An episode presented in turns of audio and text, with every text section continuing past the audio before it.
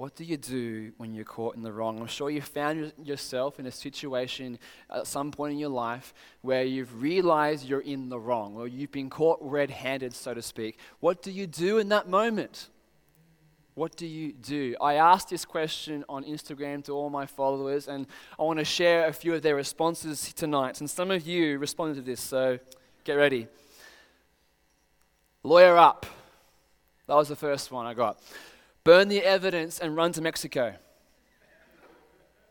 I do the crime, but not the time. Repent. That's good. Apologize and seek what I can do to fix it. Depends. Sometimes I deny or blame on others, and sometimes I confess straight. Double down. Own it. I'm doing wrong. So what? Depends who I'm caught by a thousand thoughts on what I did plus what I should have done, take it to God, take responsibility. Depends what I'm doing. Either find a way to justify it or stop and apologize. Now, all these answers are quite telling, right? And they, they vary dramatically in terms of how people respond. But they all have one thing in common they all desire to avoid the cost of doing wrong, the cost of being caught in the wrong. As one of the respondents put it, who may or may not be here tonight, they do the crime, but not the time. When we're caught in the wrong, we will do whatever we can to avoid paying the cost of our wrongdoing. We do this because our wrongdoing erodes trust between friends and family. It removes our integrity and pulls down our identity and reveals who we really are as those in our wrongdoing. And this shame of being this kind of person who does wrong is enough for us to desire to do whatever we can to avoid that cost. To do whatever we can to restore our identity, to restore our integrity and character in our community. But how do you do that? Will burning the evidence suffice? Will lawyering up and being that court suffice to remove the stigma and the pain of guilt? Will it be enough to own our wrong and to apologize and hope for the best? Will being sorry be enough? How do we right our wrong without losing ourselves in the process and paying the ultimate price? Because that's why we turn to these other alternatives, because we don't want to pay the cost. Is there hope instead for restoration? That's what this story in Luke 15 is all about. Now, as I mentioned before, we're in the middle of a series with Jesus on the road. The last couple of weeks, we've looked at what is involved in following Jesus. What does it mean to apprentice under him? What does life in his footsteps look like as we seek to live out the kingdom life he has called us to live? And we've seen how the Pharisees, time and time again, just get it wrong. They are the people who fail to live up to the way of life that Jesus wants us to live. And so we're not to be like them. And once again, in chapter 15, the Pharisees prove they don't, do not have a heart that reflects after God's own heart. Whilst they're grumbling about Jesus hanging out with sinful people, the outcasts, prostitutes, tax collectors, the morally bankrupt, Jesus tells these three parables to show how God's heart is so different to their heart. That his heart, in fact, is for the lost to come home that his heart is to see broken people restored. His heart is to see sinners in their wrongdoing forgiven and made right. You see, according to the Pharisees, they saw life, they operated in a world where you got what was fair, you got what you deserved. That's what life was about. But in our passage in Luke 15, we see Jesus invites us into a different kind of life, a life of grace, where we don't receive what is fair because if we did, none of us would be here tonight. None of us could enjoy the grace of God, His love for us. And so, for a world that has absolutely no idea of what to do when they're caught in the wrong, this passage teaches us that there is one we can go to to find grace, to find mercy, to find restoration, where our wrongs can be made right. And so, let me unpack this as we come to the story. Jesus begins his third parable saying, there was a man who had two sons. The younger one said to his father, Father, give me my share of the estate. So he divided his property between them. Not long after that, the younger son got together all he had, set off for a distant country, and there squandered his wealth in wild living. We have a young man right here, probably a teenager, 17 or 18 years old, and all he wants to do is party. It looks like he's just finished high school, perhaps, and he's going to go on the schoolies to end all schoolies. And like all rich kids, they go to their parents to ask for money. But he doesn't just simply ask for money, he does way more than that. We read that he says, Give me my share of the estate. In other words, he wants his inheritance. He goes to his father, who is still alive at this point, and is alive after the fact as well.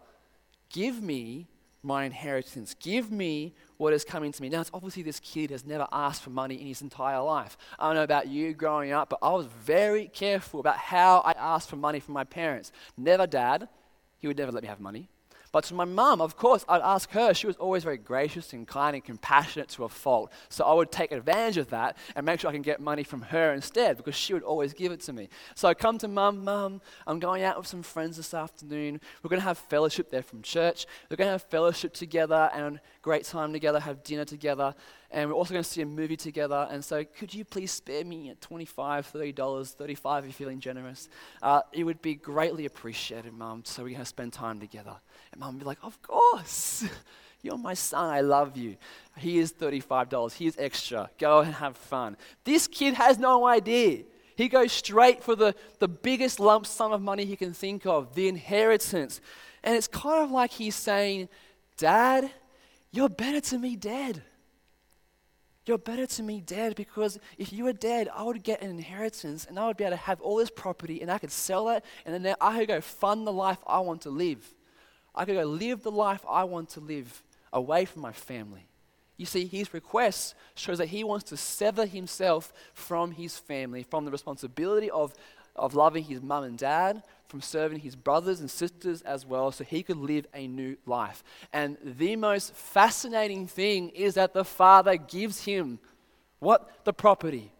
He divides it up and gives his younger son his share of the inheritance. Now, I am not a parent, I am a parent of pot plants, and they are currently dying on us, and it's not good, but I want to talk about that right now.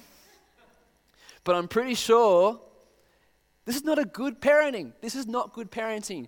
That when you are a son or a daughter and you go to your mum or dad and say, whilst they're alive, give me my inheritance, you don't give them their inheritance, their inheritance that's coming to you. Surely you would punish them and ground them for weeks or months on end. So, why does he do it? Why does he give his younger son's share of the inheritance? I have no idea. No idea. But perhaps what Jesus is trying to get at here is that this reflects a loving and gracious God who will let people walk away from him, even though they really shouldn't. Even though we are all created in God's image, even though we are created to serve and love him, and he is our Lord and our King God is so kind and so compassionate that He will let people walk away from Him ready to welcome them home again. So the son takes the inheritance and squanders it in reckless and wild living. And that's an abstract way of saying he went on an absolute bender. His new life would have been full of sex and drugs, expensive hotels, alcohol, and food. And for a couple of months, he would have lived like a rock star until he didn't. If look at verse 14, after he had spent everything, there was a severe famine in that whole country, and he began to be in need. So he went and hired himself out to a citizen of that country who sent him to his fields to feed pigs and he longed to fill his stomach with the pods that the pigs were eating, but no one gave him anything. You can imagine the Pharisees at this point who are listening in here, and they're probably thinking, finally, good, this young man, this younger son is getting what is coming to him. He is getting what he deserves. It's only fair that he fall on hard times after what he did in asking his father for the inheritance. And I'm sure as a part of us that feels the same way, thinking, yeah, he gets this. He, he deserves this. This is only fair that he suffer right now. Because when we see people caught in the wrong, we think good. It's only right. It's only fair. Sin should and does have consequences.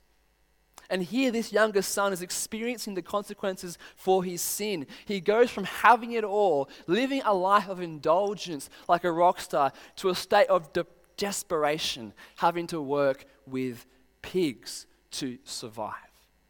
Now, According to the law in the book of Leviticus, to be in contact with hoofed animals such as pigs was to be considered unclean and dirty and therefore unworthy of being in God's presence. And so, therefore, no one would want to hang out with you because you would be considered unworthy to be in God's presence.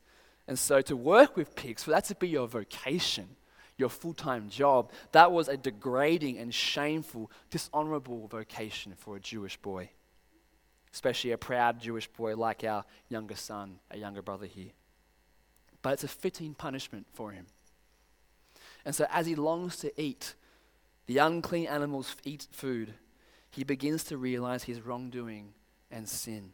And perhaps it took the experience of shame and disgrace of working with pigs for him to realize the disgrace and shame of what he had done against his father. It might have took a famine, it might have took losing everything, and it might have took working with pigs.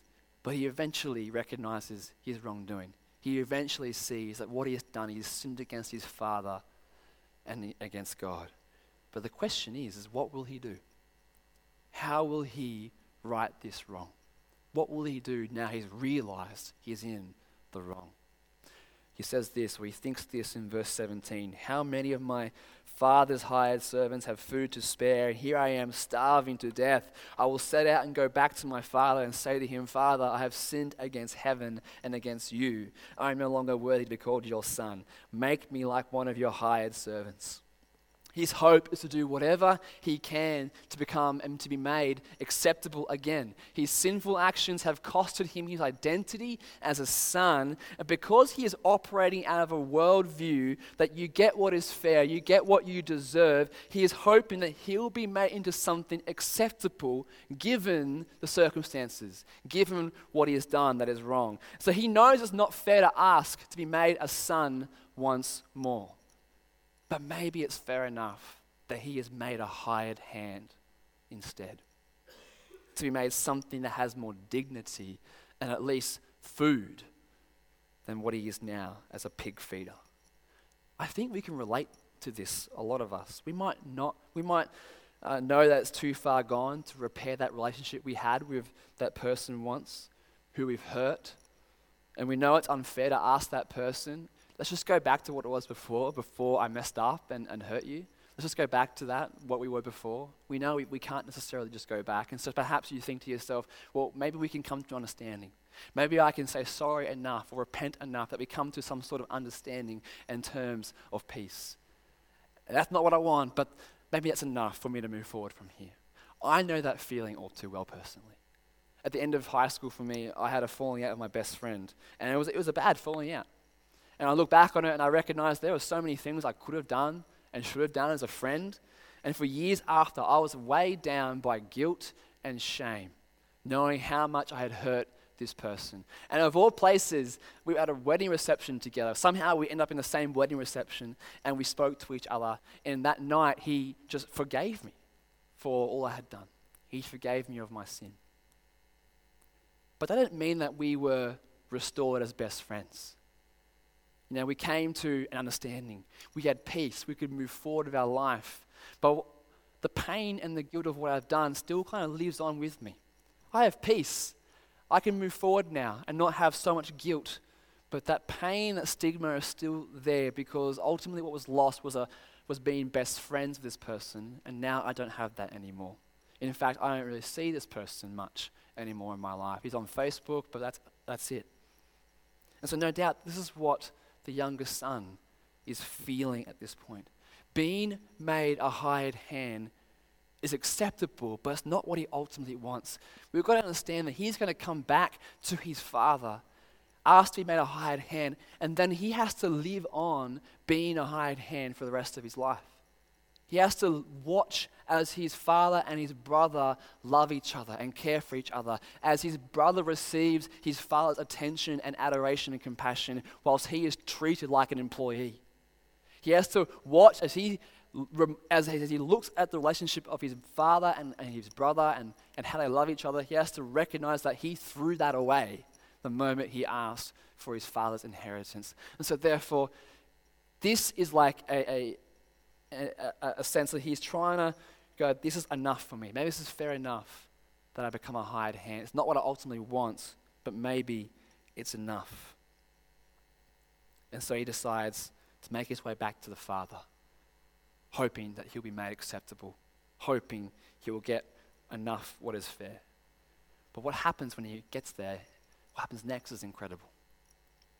The world he operates in, where you get what is fair, you get what you deserve, the same world the Pharisees operate and live in, and the people listening in operate in, and perhaps we all operate in as well. This world gets flipped and turned upside down what they expect to happen to the son does not actually eventuate in the end. Instead, something else happens, something that conveys what God's heart is like.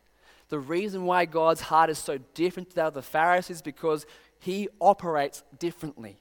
God operates not according to what is fair, but according to grace. A way of life where grace leads to repentance and forgiveness for our wrongdoing, and that leads to restoration and a new identity. If you look at verse 20, while he was still a long way off, his father saw him and was filled with compassion for him. He ran to his son, threw his arms around him, and kissed him. Before the son can even start his speech, before he can even get to the property, the father is already seeing him and running towards him because his son is coming home. Now, this is not something you did in the first century run. No one ran the first century. There was no park run in first century Palestine. There was no sense of you ran for fun at all. No sense that you would run to get fit and healthy. The only reason why you might run in the first century, well, two reasons why you might run in the first century, was that if you're a soldier in war, you would run into battle, or if someone was attacking you and trying to kill you and you had to run for your life. That's the only time you would run in the first century. And so you only ran if there was an urgent and immediate need before you. Now, not only that, but to, for this man of nobility, this wealthy man who had lots of land, for him to run was shameful and disgraceful. He would run and his cloak would fly up, revealing his bare legs, and that, and everyone who saw would have gone, Ugh, what is he doing?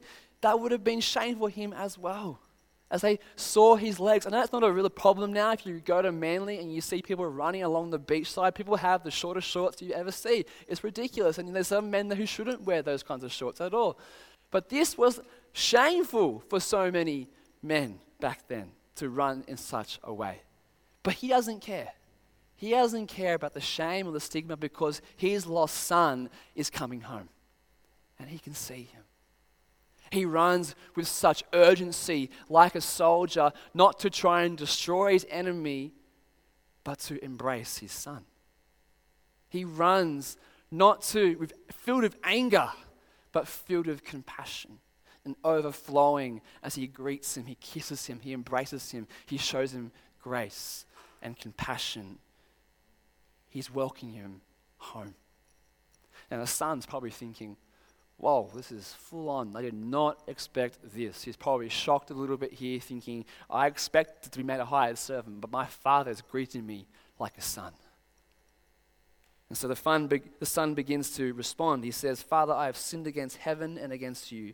I am no longer worthy to be called your son.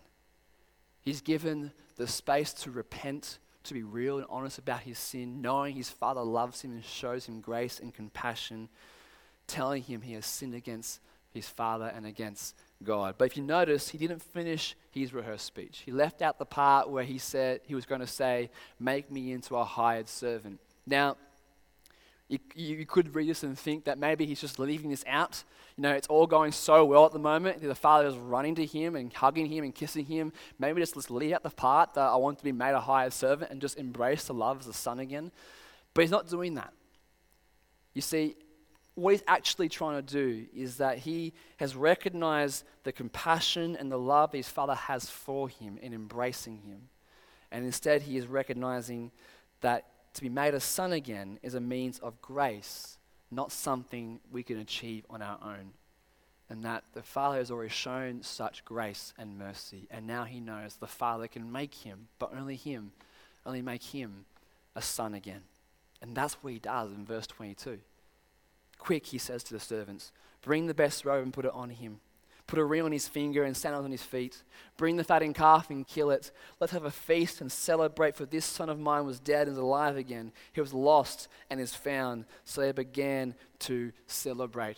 Instead of scolding him and condemning him, having a go at him, making him beg and grovel to become a hired servant, let alone a son again, he actually shows mercy and grace and allows him to repent and receive forgiveness. And what he does here is that he begins to reconstruct his son. He doesn't say, I've made you my son again. What he does, he tells his servant, Bring that robe, his robe.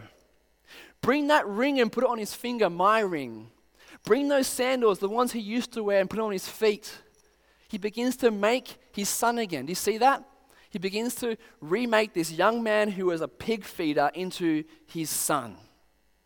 And in so doing, his identity is restored.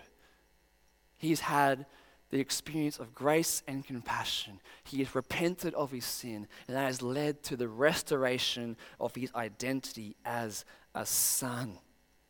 In a world that operates according to what is fair, this younger son could only hope to be made into a hired hand if he had done enough, if he had begged enough, if he had paid his due. But in a world that operates according to grace, he could come as he was, completely broken, lost, sinful, and find grace instead repentance and restoration. In this world, the lost can be found. In this world, the dead can live again. In this world, prostitutes and tax collectors are invited to sit at the table and eat and drink in this feast where they are remade as sons and daughters of the living God, where they are clothed in righteousness, the righteousness of Christ. In this world, the morally bankrupt, the sinner, the traitor are given the opportunity to repent and be made new, to come from death over to life. In this world, there is hope for the one who has done wrong to be made right. This is the economy that God lives in, the economy of grace. Listen, no matter what you've done, no matter how guilty you are in the eyes of many, you are invited to participate in this economy that God lives in, to enjoy grace and love of your Heavenly Father, to be real and acknowledge your wrongdoing and find life and hope to be made new as sons and daughters. Because this is possible because God's own Son took the guilt for us. God's own Son took what was unfair for Him, but what was fair for us punishment and death for our sin. He took that for us because God operates according to grace and shows us what we do not deserve. And that you are invited to be part of this economy of grace. But the story isn't finished yet. This was a story about two sons. And now we come to the second son, the eldest son, and we're going to look at his response to what is going on here. If you look at verse 25. Meanwhile, the older son was in the field. When he came near the house, he heard music and dancing. So he called one of the servants and asked him, What's going on? Your brother has come home, he replied, and your father has killed the fattened calf because he is back safe and sound. Now, how would you feel? How do you think this older brother feels at this point? You have lived as the older brother the best life possible. You've been obedient to your father. You've lived upright morally. You haven't done anything wrong. You've served your father your whole life. Whilst your younger brother has been a fool, a wicked man, he has taken his father's inheritance while still alive. That's not good. And spent that on crazy living and then fallen on hard times. He's getting what he deserves. But how would you feel if he came back and your father throws a party for him? Where's the justice in that? How is that the right thing to do? How is this good parenting again? And of course, when you live in a world that operates according to what is fair, that's how you're going to respond we read on, the older brother became angry and refused to go in. So his father went out and pleaded with him. But he answered his father, Look, all these years I've been slaving for you and never disobeyed your orders. Yet you never gave me even a young goat so I could celebrate with my friends. But when this son of yours who has squandered your property with prostitutes comes home, you kill the fattened calf for him. Although the father goes to him and pleads him, Come, please celebrate with me. He's come home. Your brother has come home. He will have none of that. Instead, what, he, what he's trying to point out here, what he's trying to say is that I deserve this feast, not him. I deserve to be celebrated. He doesn't. I've been good. I've done what is right. I've lived the right way. He has failed to live up to the standard that I've lived up to. He claims in this moment to be a self made man, claims that he has done enough to be worthy of this celebration himself. And now he is full of bitterness and envy and rage because it's not him who is the object of this celebration. But what he misses, what he misses here, is that he is, a, he is as much a son by grace as his younger brother is. He is as much a son by grace as his younger brother is.